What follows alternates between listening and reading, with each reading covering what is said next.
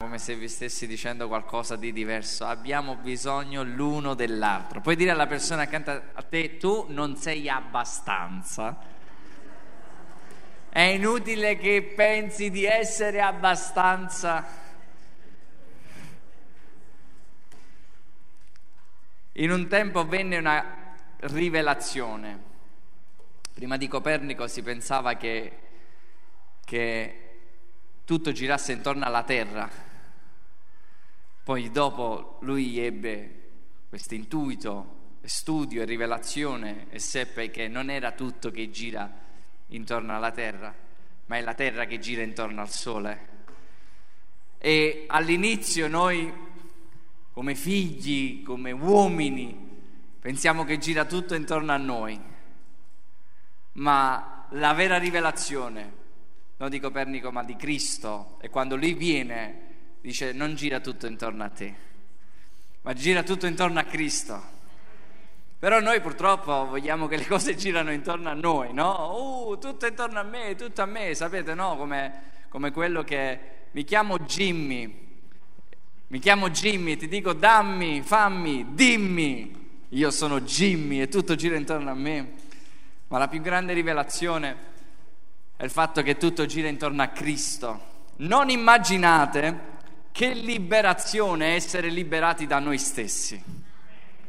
Non immagini che il nemico number one non è la pizzeria, per quanti la conoscono, ma siamo noi a volte, dove noi spesso diamo la colpa al nemico, ma in realtà il nemico a volte numero uno siamo noi. E quando Dio ci libera da noi stessi è una vera libertà.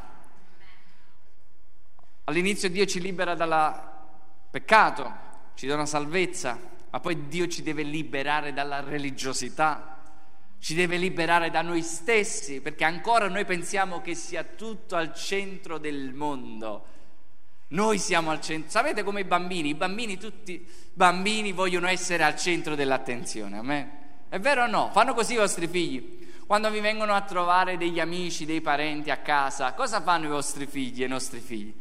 Prendono tutti i giocattoli e vogliono stare in mezzo, non giocano nella stanza, giocano in cucina davanti a te. Poi ti vogliono far vedere quello che sanno fare, voglio... perché vogliono stare al centro dell'attenzione. Quando si è bambini ragioniamo da bambini, ma quando diventiamo adulti noi diciamo c'è bisogno che tu cresca e io diminuisca. Amen. Il messaggio mio non è questo, però sto solo riscaldando, ma già lo Spirito Santo sta parlando a me. Pensate che Gesù ha detto, Giovanni ha detto, c'è bisogno che lui cresca e che io diminuisca. E Gesù ha detto, non c'è nessuno più grande di Giovanni. Cioè, Giovanni dice, lui deve crescere e io devo diminuire. E il Signore dice, quando tu dici questo, io ti dico che non c'è nessuno più grande di te, perché diminuisci e ti fai servo. E chiunque vuole essere grande sia servo nel regno. Non è straordinario tutto questo? Questa era così, è gratis, dile alla persona accanto a te, questo è gratis, puoi segnare. Stavo pregando in settimana e il Signore mi ha detto questo mi ha detto c'è un tempo per ogni cosa. Voi sapete, no? Ecclesiaste 3, c'è un tempo per piangere, anche se alcuni hanno pigliato solo sto tempo e chiagnano sempre. Cioè, c'è un tempo, non è tutta la vita. È pure biblico, è biblico. C'è un tempo per piangere, allora io... Però c'è un tempo per piangere, un tempo per ridere.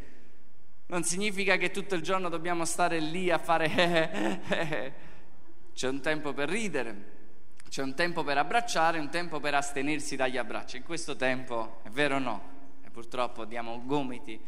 Però quello che mi ha detto lo Spirito Santo è c'è un tempo per ogni cosa, sicuramente, ma c'è una parola di Dio per ogni tempo. C'è un tempo per ogni cosa, ma c'è la sua parola in ogni tempo della nostra vita. Sapete cosa ci ha portato avanti attraverso questa pandemia questo Covid? Una parola da parte di Dio. Una parola ci ha portato avanti In un sogno Dio ci ha parlato e ci ha detto io sono il vostro rifugio. E ci ha fatto vedere, ci ha mostrato un bunker e che Lui era il nostro rifugio. E in questa parola la nostra fede è venuta dall'ascoltare la parola di Cristo, perché la fede viene quando c'è una parola e quando c'è una parola noi abbiamo tutto nella nostra vita. Quindi c'è un tempo per ogni cosa, un tempo di pandemia, un tempo difficile, un tempo di avversità, ma l'importante è avere una parola in ogni tempo, perché c'è una parola per ogni tempo. Però a volte anche se c'è una parola in ogni tempo, lui è la parola, lui parla sempre, il Signore parla sempre perché si chiama la parola. Anche se lui sta zitto e viene vicino a te, la parola ti parla. Anche il silenzio di Dio ti parla. Anche quando Dio non ti parla, ti sta parlando. Non so se mi spiego. Quindi abbiamo, a volte noi non ascoltiamo la parola, ma io prego nel nome di Gesù che noi possiamo aprire le nostre orecchie spirituali questa sera e ascoltare con il cuore la parola di Dio, affinché in questo tempo Lui ci dia ancora una volta una direzione. Amen? Aprite la Bibbia in 1 Samuele 1.1, dal verso 1 al verso 2, poi continueremo dopo a leggere. 1 Samuele 1.1, dal verso 1 al verso 2, dice così. C'era un uomo di Ramataim Tsofim, della regione montuosa di Efraim, che si chiamava Elcana, figlio di Geroam, figlio di Eliu, figlio di Tou, figlio di Tsuf. Potete mai chiamare voi a vostro figlio Tsuf? Tsuf! Smettila di fare il suf!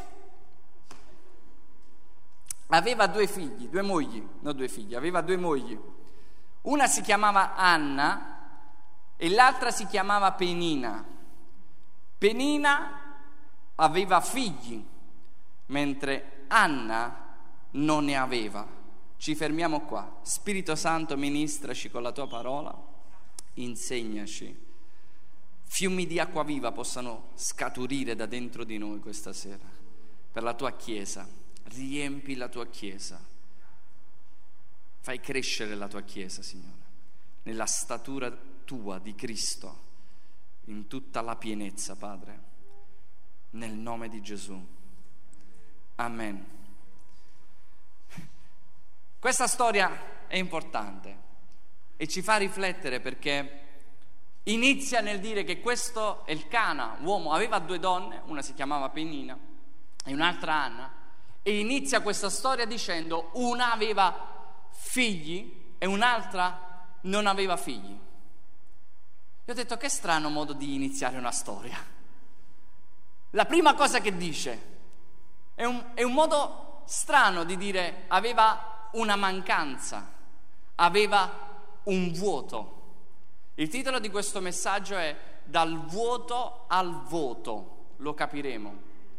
Dal vuoto al voto. Nasce con un vuoto. La storia inizia con un vuoto. Vi potete portare una sedia qua? C'è il telefono?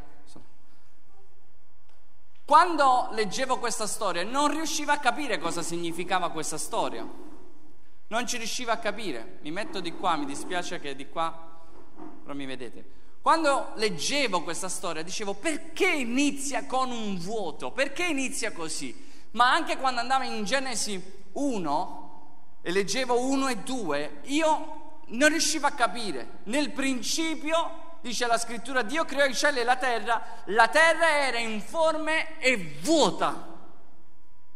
Io mi chiedevo perché la terra è vuota?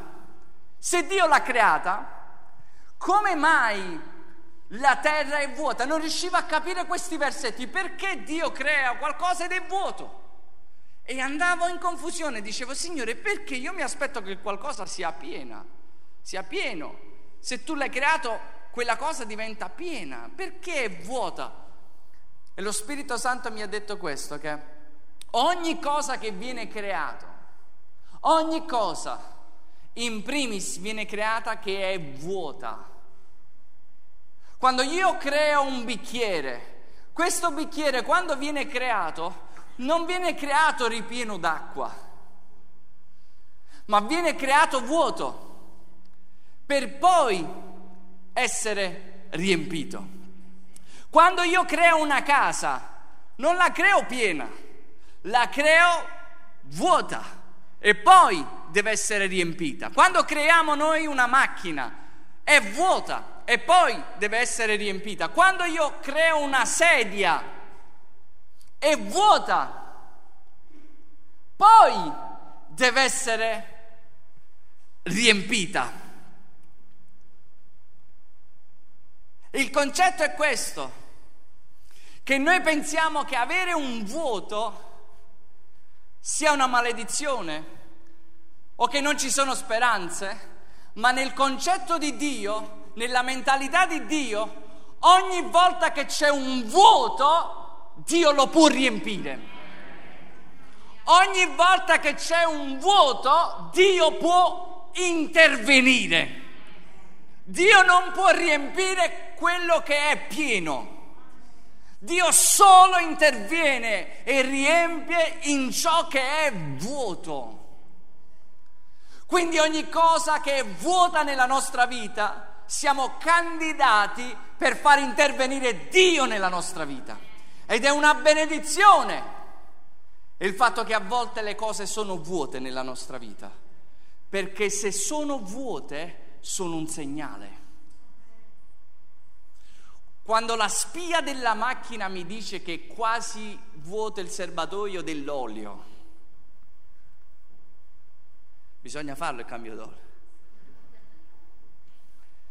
Non è eterno. Le mogli e le donne devono capire che l'olio non è eterno, prima o poi finirà. E quando c'è la spia, non vado in depressione. Non mi dico io adesso come farò, io adesso no. Il fatto che mi dice che è vuoto, come anche la spia del carburante, mi sta dando un segnale che un cambio deve avvenire nella mia vita. Lo voglio ripetere, ogni volta che c'è una spia di mancanza, di vuoto in qualche area della mia vita, io sto avendo un segnale per cambiare qualcosa nella mia vita e per far intervenire Dio e riempire quel vuoto nella mia vita.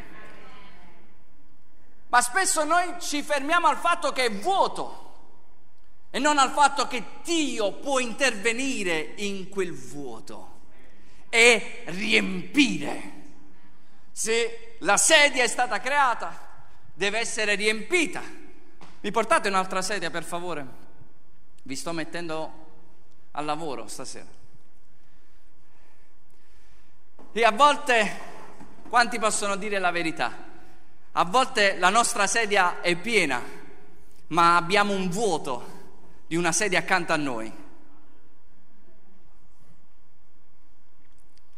E Dio non solo vuole intervenire a riempire la mia sedia, ma Dio vuole riempire anche la sedia accanto a me. Dio vuole riempire la sedia che ci sia seduto mio figlio accanto a me. Dio vuole riempire la sedia che ci sia seduta mia moglie accanto a me, che ci sia seduto mio marito accanto a me. Dio non solo dice io voglio riempire te, io voglio riempire te, la tua casa e la tua generazione, perché non solo ti riempio, tu traboccherai nella mia presenza.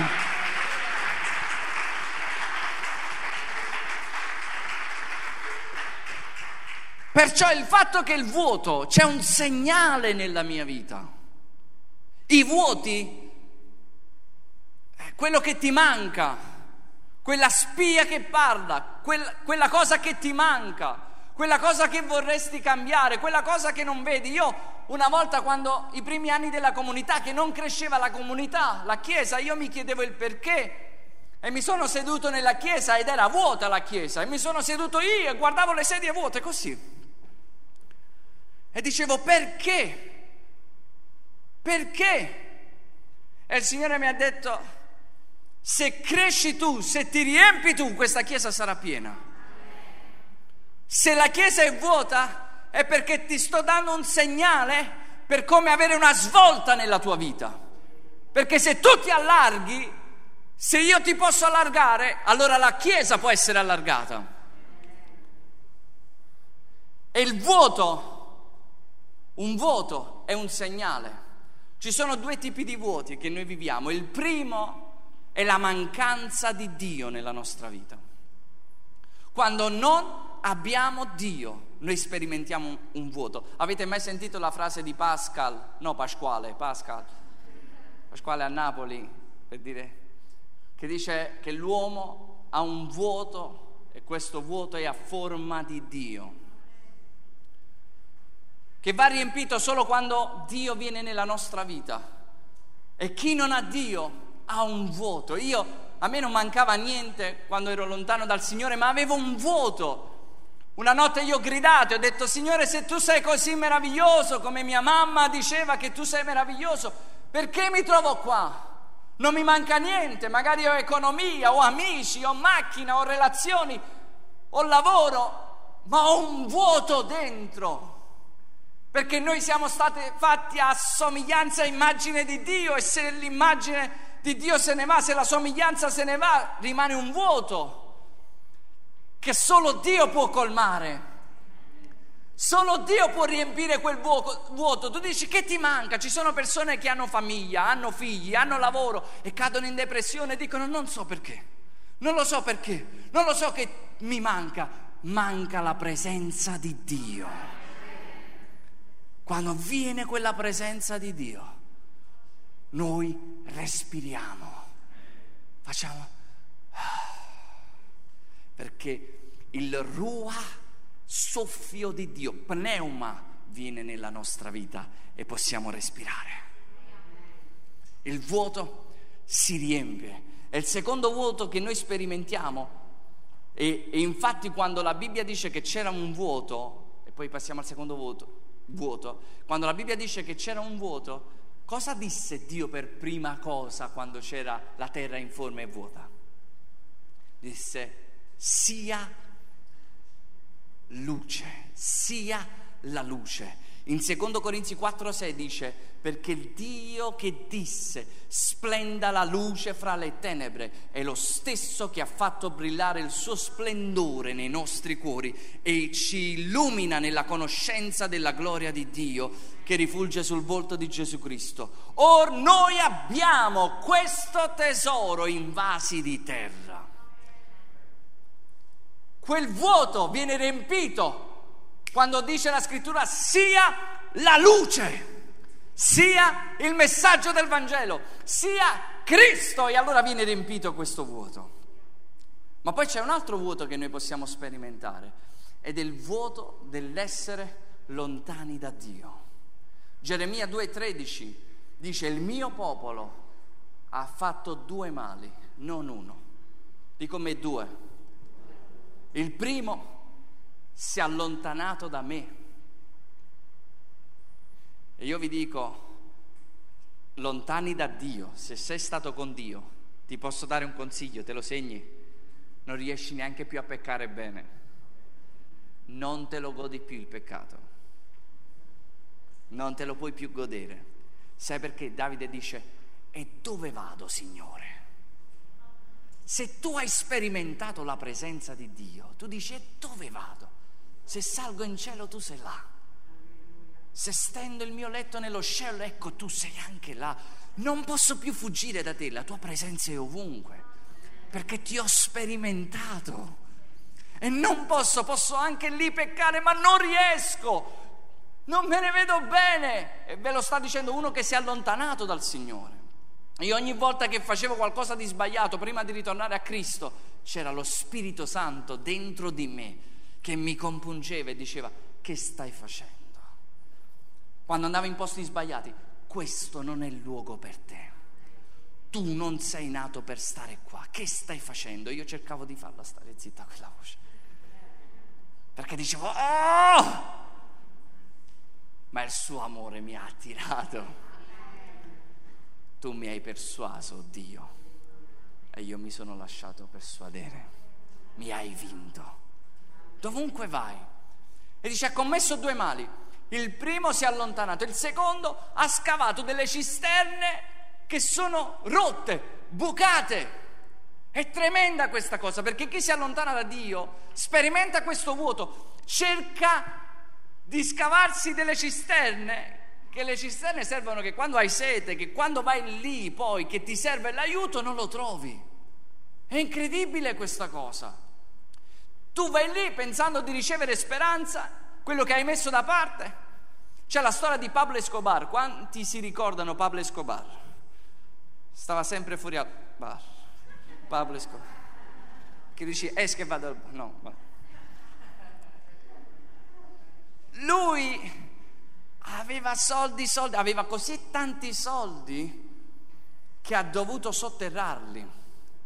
E nel momento della sua fuga, nel momento del bisogno, che lui stava facendo una guerra contro clan, contro, contro lo Stato, nel momento del bisogno va a scavare lì dove aveva messo i soldi e i soldi erano marciti, perché lui aveva messo la fiducia in una cisterna che era bucata. E quando noi mettiamo questa, io lo sapevo che qua non c'è tanto, ci fa riflettere, però non c'è tanto entusiasmo, è vero, è vero, è vero. Passiamo a un punto successivo, pastore, è vero. Non c'è tanto. E a, a volte mi chiedono amici che io amo, pastore prega per me, e io gli dico sempre, sì, io prego per te, ti amo, prego per te, ma pregare per te è come lanciarti un salvagente, ma se vuoi veramente la salvezza devi salire sulla barca. Sali sulla barca. Qui c'è la salvezza. In Cristo c'è la salvezza. Perché la salvezza è le decisioni, è la guida, è tutto, è tutto. In questo è la salvezza. Quindi noi sperimentiamo questo vuoto. Anna sperimentava questo vuoto. E una delle prime cose che Dio dice a, all'uomo è sii fruttifero, riempi la terra, riempila, i pesci riempino il mare. Gli uccelli riempino il cielo. Quanti credono che Dio vuole la nostra vita riempita e non vuota? Che non ci sia il vuoto, perché per il fatto che il vuoto è una realtà, ma a noi non appartiene il vuoto. Il voto, non il voto. Il voto dice andate a votare, vota Antonio. Non appartiene, Dio vuole riempire la nostra vita. Ora il problema è che Anna aveva questo problema. Il suo grembo era vuoto. Ma se era vuoto è perché Dio lo voleva riempire. Aveva un grembo, ma era vuoto. E il problema, leggiamo dal verso 3 al verso 6, dice ogni anno il, figlio, il marito, il Cana, quest'uomo saliva dalla sua città per adorare, per offrire sacrifici all'Eterno degli eserciti a Shiloh, dove erano i due figli di Eli, Ofni e Phineas, sacerdoti dell'Eterno.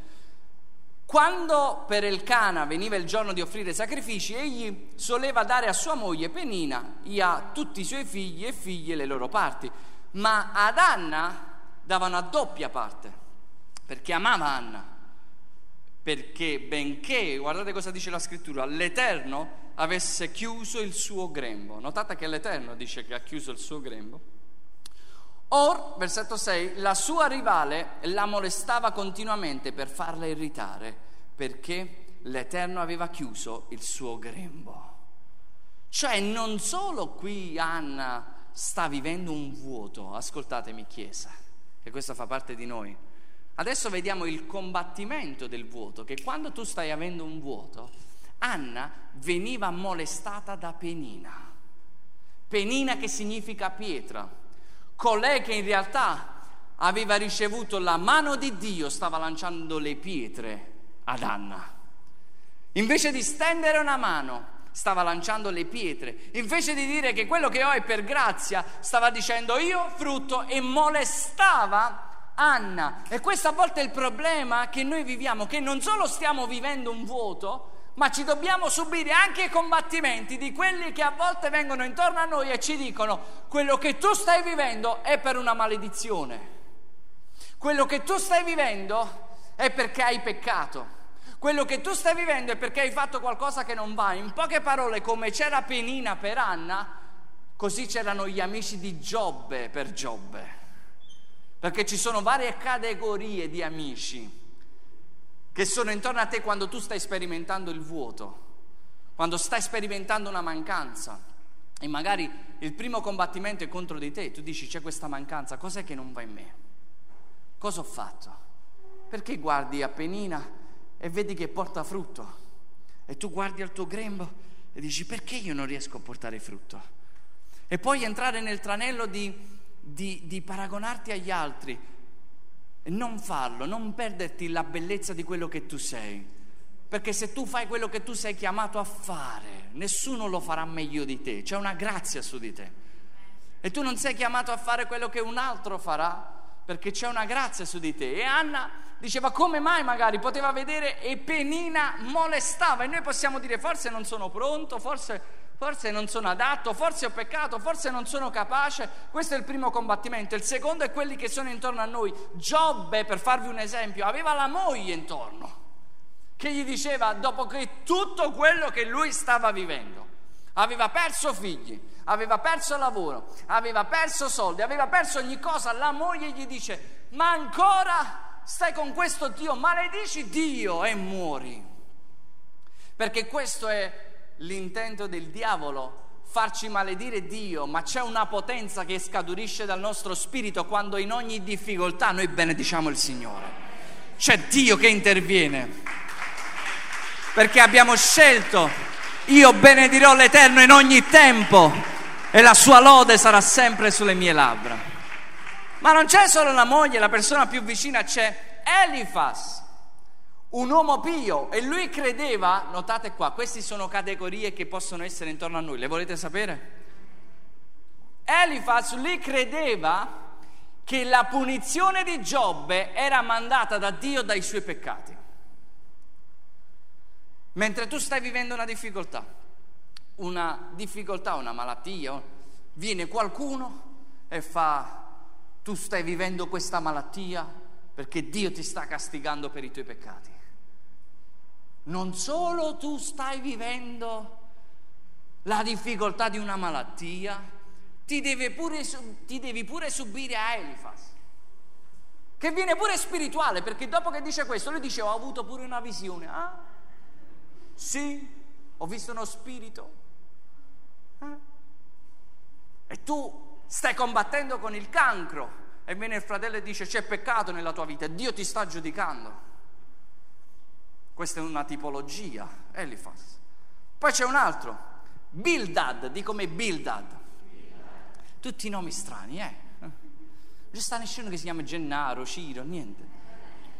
Bildad, questo è chiamato il teologo di turno, il teologo tradizionalista per eccellenza, più giovane di Elifaz, eppure il primo a parlare, dice che Giobbe ha perso i suoi figli perché erano peccatori e meritavano l'ira di Dio. Questa è un'altra categoria che viene e dice tu sei peccatore, il fatto che il tuo grembo è chiuso è perché c'è l'ira di Dio su di te e perché i tuoi figli hanno pagato per questo. Poi c'è Zofar, dico me Zofar, lui afferma che Giobbe non sta peccando coscientemente, ma sicuramente sta peccando inconsciamente. E allora si merita questo peccato, è giusto questo peccato. Insulta Giobbe e gli dice di scegliere tra la via larga e la via stretta, cioè tra la via malvagia e quella giusta. Ci sono a volte categorie intorno a noi così, avete mai sperimentato questo? che a volte figli che nascono con problemi e dicono lui è così perché il padre ha peccato, lui è così perché la mamma ha peccato, lo dissero anche i discepoli. I discepoli dissero a Gesù, ma perché questo è successo? Chi ha peccato? Perché l'uomo vuole sapere sempre di chi è la colpa. Non vuole vedere la guarigione, vuole sapere di chi è, di qualcuno deve essere la colpa. Perché noi pensiamo che vogliamo e sappiamo tutto, oh la colpa, sta vivendo questo. Eh, Volete sapere l'ultima? Ve la posso dire, ve la posso dire l'ultima? L'ultima volta ho sentito che un fratello è andato via da un'altra chiesa. Lo posso dire questo? La Giarice, tanto non mi interessa. Che un fratello è andato via da un'altra chiesa, si è ammalato di Covid, è morto ed alcuni fratelli hanno detto, quello è morto perché è andato via da quella chiesa. Vi rendete conto di... Ci siete? Questi sono fatti reali, all'ordine del giorno. Tu muori perché c'è una maledizione. Se ti allontani da questa chiesa c'è una maledizione. Certamente se tu stai con la chiesa che Dio ha stabilito c'è una benedizione per te, ma Dio non manda maledizioni. Oh, se Dio benedice, Dio benedice. Poi certo che se io faccio cose sbagliate, quelle cose sbagliate mi uccideranno. Ma a volte si usa la paura per manipolare le persone. Ma noi siamo chiamati a benedire, non a maledire. Saranno le scelte delle persone poi che possono portare alla benedizione alla maledizione, ma Dio benedice. Quindi non è possibile che Dio che guarisce, io penso che Dio sia quello a mandare le malattie. Infatti Eliu, l'ultimo amico, diceva che era Dio che mandava le malattie per aggiustare il carattere di Giobbe. Cioè Dio sta mandando la malattia perché tu devi modellare il carattere. È come se tu hai un figlio e dici voglio insegnarti qualcosa, ti faccio ammalare. Quanti padri qua farebbero così? Quanti pensano che Dio è il miglior padre del mondo? E non manda malattie. E tu stai vivendo una mancanza? Eh, perché quello è il peccato. Dove c'è l'opera di Dio, molti stanno aspettando che tu cadi. E quando ti morderà un serpente, diranno momora, momora. Ma è lì che se è Dio che ti ha chiamato, tu lo scuoti nel nome di Gesù. È quello che il nemico aveva tentato di fare, dopo si è convertito un paese. Attendono che tu muori, attendono perché, perché sono più contenti di sottolineare la loro teologia perversa che camminare in amore verso il prossimo. Mi sto spiegando? Noi combattiamo con questo. E Anna, dice la scrittura, dopo tutto questo, perché Penina gli andava contro, Anna era abbattuta, depressa, non mangiava. Anna faceva il contrario, invece quanti di noi a volte quando sono abbattuti mangiano?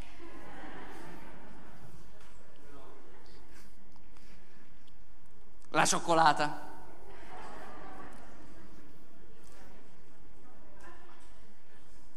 E poi arriva il marito, perché anche il marito qua sembra spirituale, il cana dice, non ti basto io.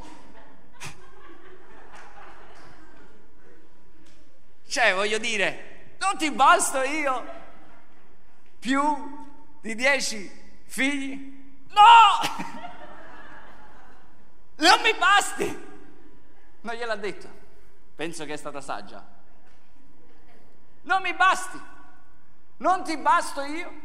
È come un po' il fratello spirituale che mentre tu stai piangendo, il fratello spirituale viene vicino a te e fa sorridi che Gesù ti ama. Sorridi.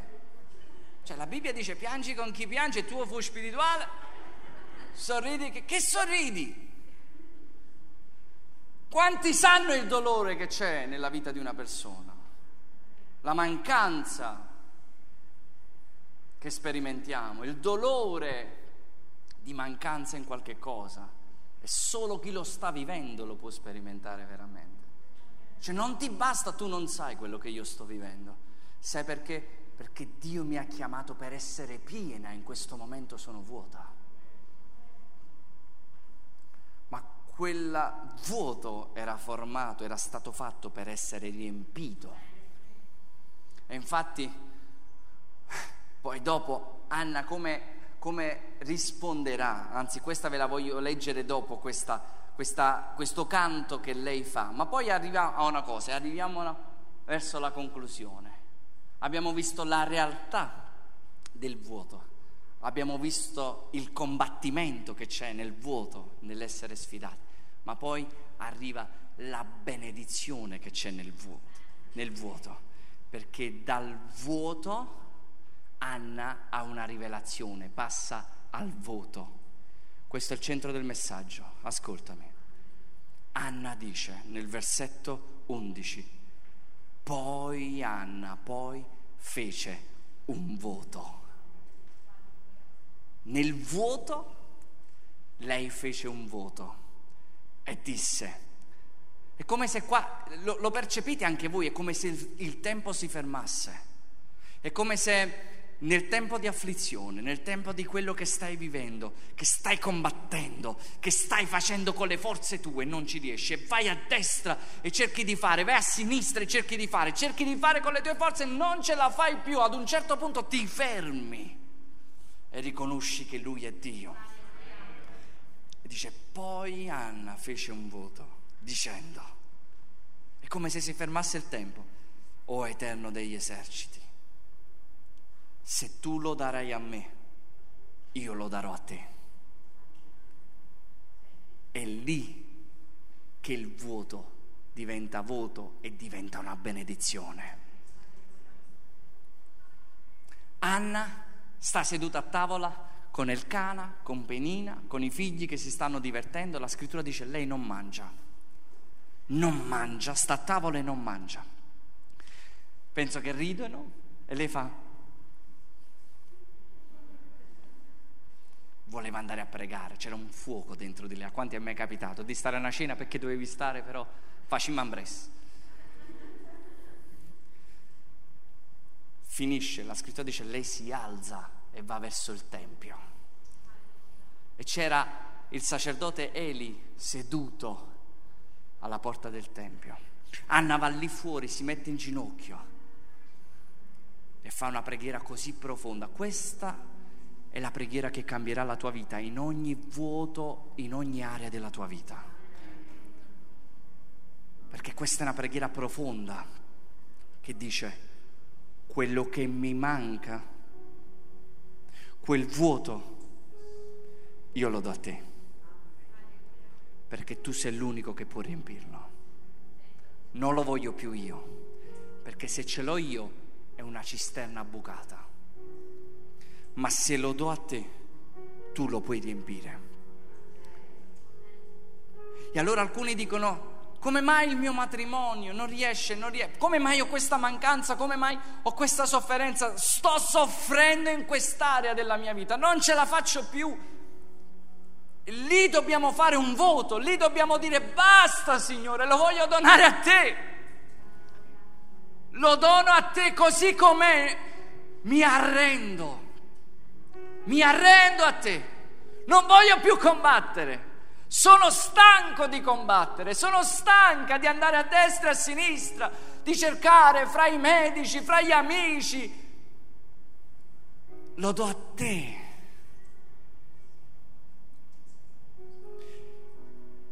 In un momento che io stavo cercando giuste relazioni nella mia vita, si chiudevano sempre porte, sempre porte sempre porte. Un giorno il Signore di notte mi parla che alcune porte di relazione si chiudevano, stavo cercando relazioni per il regno e si chiudevano porte, si chiudevano porte. Così mentre ero in Sicilia, io prego, ero sulle scale della casa di Lorena, della mamma di Lorena, stavo sulle scale, ero lì seduto sulle scale e ho detto Signore basta, io non cercherò più a modo mio, ma mi arrendo a te farò sì che tu preparerai ogni cosa. In quel momento è successo un miracolo, da lì è cambiato poi tutta la nostra vita, le nostre relazioni. È Dio stesso che interviene. Quando succede un miracolo nella nostra vita, quando noi quella parte vuota la diamo al Signore e Lui la può riempire. Dove stai sperimentando il vuoto? Lo stai sperimentando nel matrimonio? Dallo al Signore. Lo stai sperimentando nella solitudine? Vi dico nel nome di Gesù. Tutto quello che mi mancava. Avevo un vuoto di un padre e Dio è stato il più grande padre nella mia vita e ha riempito quella mancanza. Dio è stato per me un padre. Ho avuto un vuoto di, di, una mamma e Dio è stato per me una mamma che mi ha accudito. Dio è il migliore amico. Davide dice, se l'Eterno è il mio pastore, io non manco di nulla. Significa non che ho tutto, ma se Lui è il mio pastore, Lui può riempire ogni vuoto nella mia vita. Non ci può essere un vuoto, perché dal vuoto io mi sono afferrato a Lui. E se ero vuoto, Lui poteva riempirmi. Perciò ho scoperto che c'è una benedizione quando è vuoto. Quando la terra è vuota, Dio dice, riempila. Io la riempio. La benedizione, tutto quello che mi mancava, affidandolo al Signore, si è mostrata la più grande benedizione per la mia vita. Mi mancava un padre spirituale, non sapevo come fare le cose. Piegavo le mie ginocchia davanti a lui dicendo, io non sono capace. Tu mi hai chiamato, ma io sono giovane. Chi può ammaestrare il tuo popolo che è così numeroso? Ma io non ho fede in me, non ho fede nelle mie mancanze o nelle mie abilità. Io ho fede nella tua fede che mi ha chiamato. E quindi dammi sapienza, dammi intelligenza e tutte le mie mancanze sono diventate la cosa più forte nella mia vita. La benedizione. Forse se avessi avuto un padre, non lo so, non avrei amato così tanto il Signore Gesù come mio padre. E non sto dicendo disprezzando il padre, chi ha avuto il padre è solo una benedizione. Sto solo dicendo che Dio può trasformare ogni vuoto e riempire ogni vuoto ogni vuoto. Perciò non c'è scusa. Possiamo portare il nostro vuoto davanti a Dio e umanamente possiamo piangerci addosso, umanamente possiamo dire mi dispiace, ti manca questo, mi dispiace, ti manca questo. È, sen- è un sentimento, è umano, ma la verità è che Dio può diventare tutto nella nostra vita e deve diventare tutto nella nostra vita. Tutto inizia con un vuoto. Vado verso la conclusione. La Bibbia dice, Gesù è venuto pieno, nella pienezza, e ci ha dato grazia sopra grazia. Lui è venuto pieno. Tutto inizia con un vuoto. Gesù viene pieno, ma dice Filippesi 2, egli svuotò se stesso Gesù si è svuotato su quella croce, la sua mancanza, la sua mancanza l'ha data al Padre, ha detto Padre io nelle tue mani rimetto lo Spirito. La sua mancanza l'ha data al Padre. E poiché tutto inizia con un vuoto, in Genesi, tutto inizia con un vuoto nel nuovo uomo c'era una cosa che è rimasta vuota e che era il messaggio di Dio per un nuovo uomo ed è la tomba.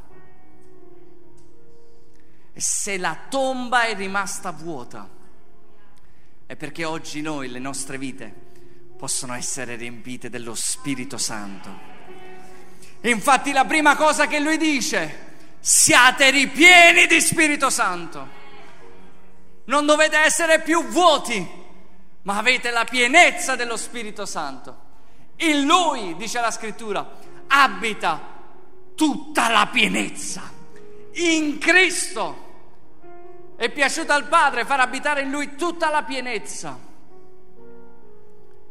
È così che noi non dobbiamo essere più vuoti. La donna stava cercando un miracolo. La vedova e disse vicino a Eliseo, io ho bisogno di un miracolo. Eliseo gli dice, cosa hai a casa? Io ho un piccolo vaso. Eliseo gli dice, va e prendi in prestito quanti più vasi vuoti. Non ne prendere pochi, prendine tanti. E versa l'olio su questi vasi e l'olio non si fermerà. Così che lei versa l'olio in vasi vuoti. E i vasi vengono riempiti fino a poi che i vasi finiscono. E dice la donna, c'è qualche altro vaso qua che posso riempire? Dice no, non c'è nessun vaso. E l'olio si fermò. Ascoltatemi, fin quando ci sono vasi vuoti, l'olio non si fermerà mai. Fin quando c'è un vuoto nella tua vita, la potenza dell'olio dello Spirito Santo di guarigione vuole venire dentro di te, vuole riempire quel vuoto, vuole farti arrivare al punto da dire, Padre, tu sei il mio tutto, senza di te non posso vivere, ma arriva a una conclusione che con te posso ogni cosa. Con te posso quando ho e quando non ho. Posso se succede un miracolo, se non succede un miracolo. Con te posso ogni cosa. Tu sei la mia pienezza. Sono pieno in te. Non sono di nulla mancante. Non sono di nulla mancante perché tu sei il mio pastore e tu prendi la forma di come è fatto il mio cuore. E a volte c'è un vuoto perché sono stato abbandonato. E Dio dice, quando anche tuo padre e tua madre ti abbandonassero, io ti accolgo. Possiamo essere orfani, ma lui è il padre degli orfani e prende la sua forma, prende il cuore nostro possiamo aver perso qualcuno o qualcuno ci ha abbandonato e il Signore ci dice io non ti lascerò e non ti abbandonerò. Se c'è qualcosa che Gesù non ha mai avuto, lo sapete qual è? Gesù non si è mai sposato e non ha mai avuto figli. Ma tutto questo lui lo avrà. Adesso ha tanti figli, ma non lì, e lui riceverà la sua sposa. In questo mondo o nell'altro, noi vinceremo. Sempre nel nome di Gesù. Alziamoci all'impiedi.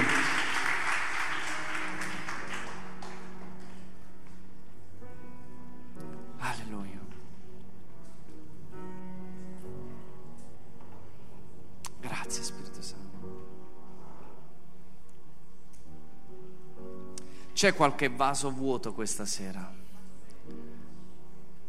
Riconosce che ha bisogno, che non è tutto, che non è pieno dell'orgoglio, ma che riconosce che ha bisogno.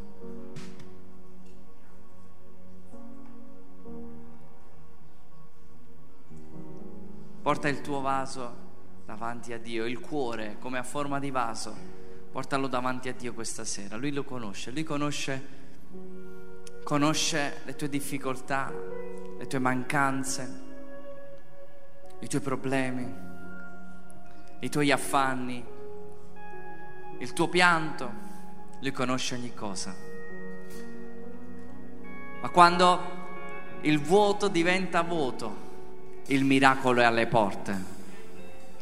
Quando lo diamo a Dio, il miracolo è alle porte. Quando lo diamo a Lui, con quella consapevolezza, se tu lo dai a me, io lo do a te.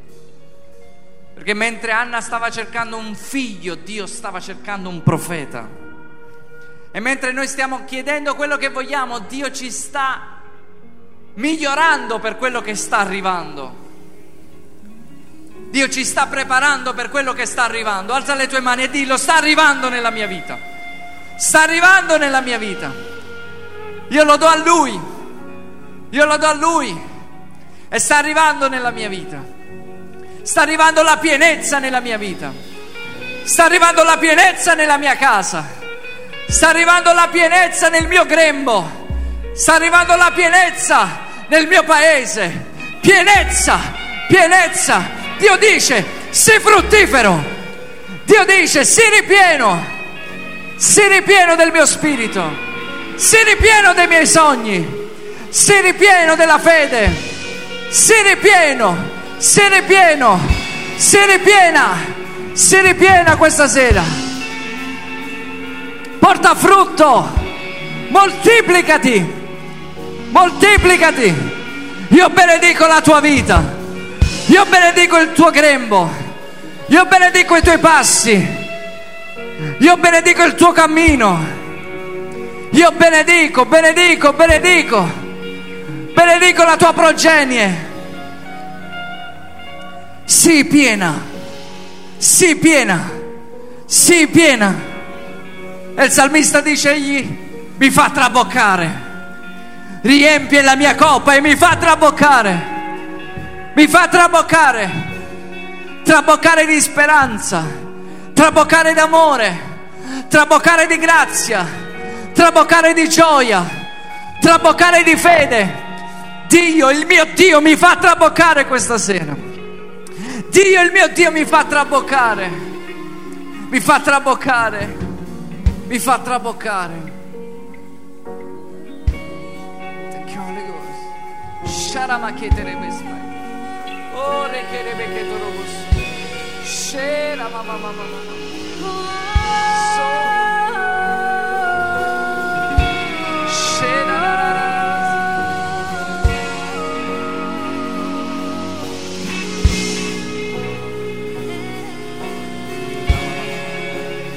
Tu provvedi il fuoco, io provvedo il sacrificio. Tu provvedi lo spirito, io aprirò il cuore mio, riempimi Dio, riempimi riempimi Dio, riempimi. Oh, tu provvedi il fuoco. Fuoco questa sera. Io provvedo il sacrificio. Tu provvedi lo spirito, tu provvedi lo spirito.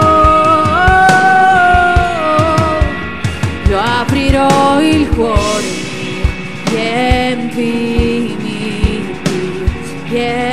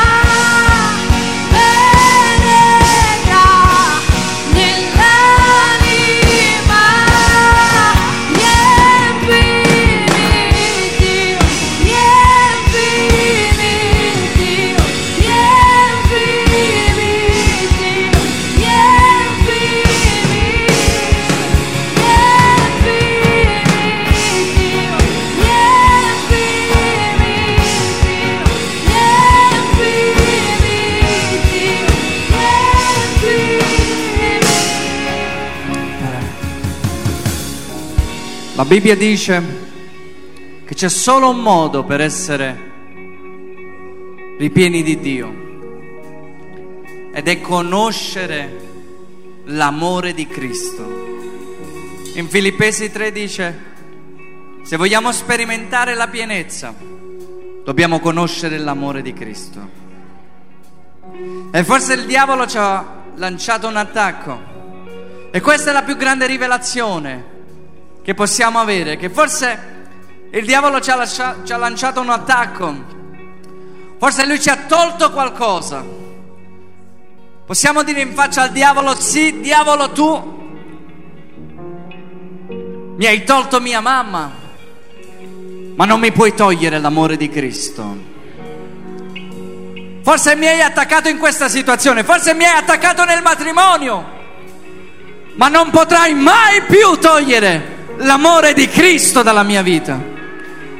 Perché quando c'è la rivelazione che sei amato, niente e nessuno potrà separarti dal suo amore, né principato, né potestà, né peccato, né dominatori, né sofferenza, niente e nessuno potrà separarci dall'amore di Cristo. L'amore, la sua pienezza, la sua pienezza! La sua pienezza, la sua pienezza. Molti possono dire questa sera, diavolo sono ancora qua, l'amore di Dio è ancora presente, Dio è presente nella mia vita, sono ancora qua, è una grazia dell'Eterno che non sono stato interamente distrutto, il suo amore mi porta avanti, il suo amore mi accompagna, il suo amore mi conduce, il suo amore Cristo Gesù, la mia pienezza sei. sono ancora qua. Cristo Gesù, la mia pienezza sei. Cristo Gesù, la mia pienezza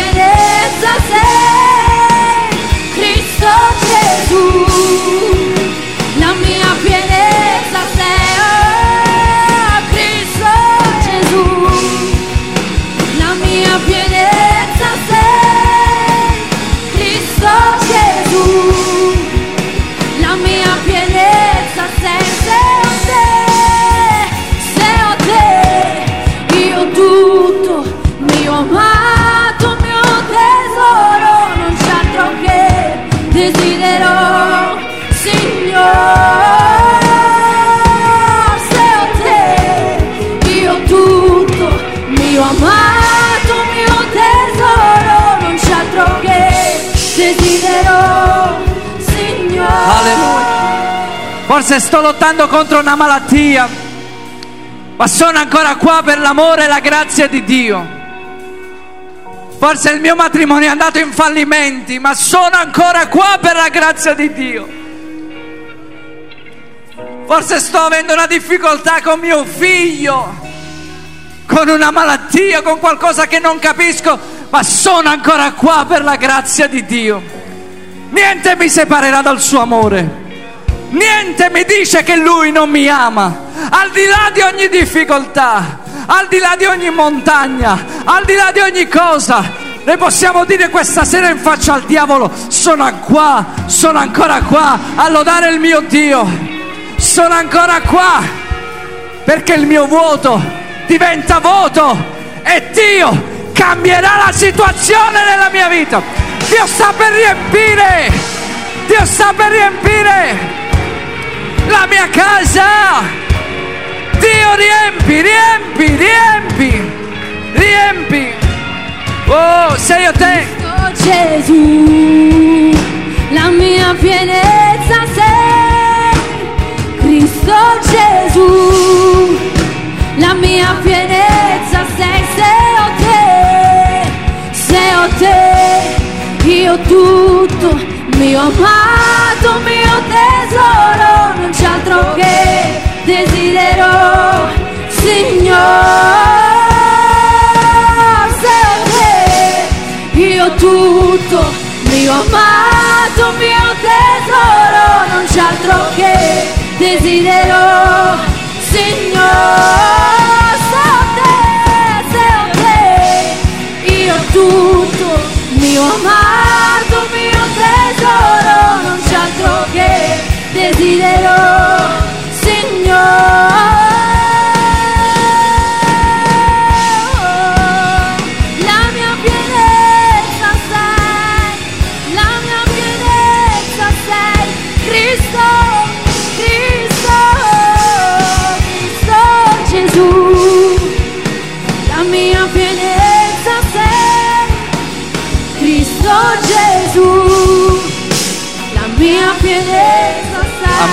Alziamo per un attimo le mani. Questa sera è il tuo momento. Se non hai ancora dato la tua vita a Gesù, riempi questo vuoto.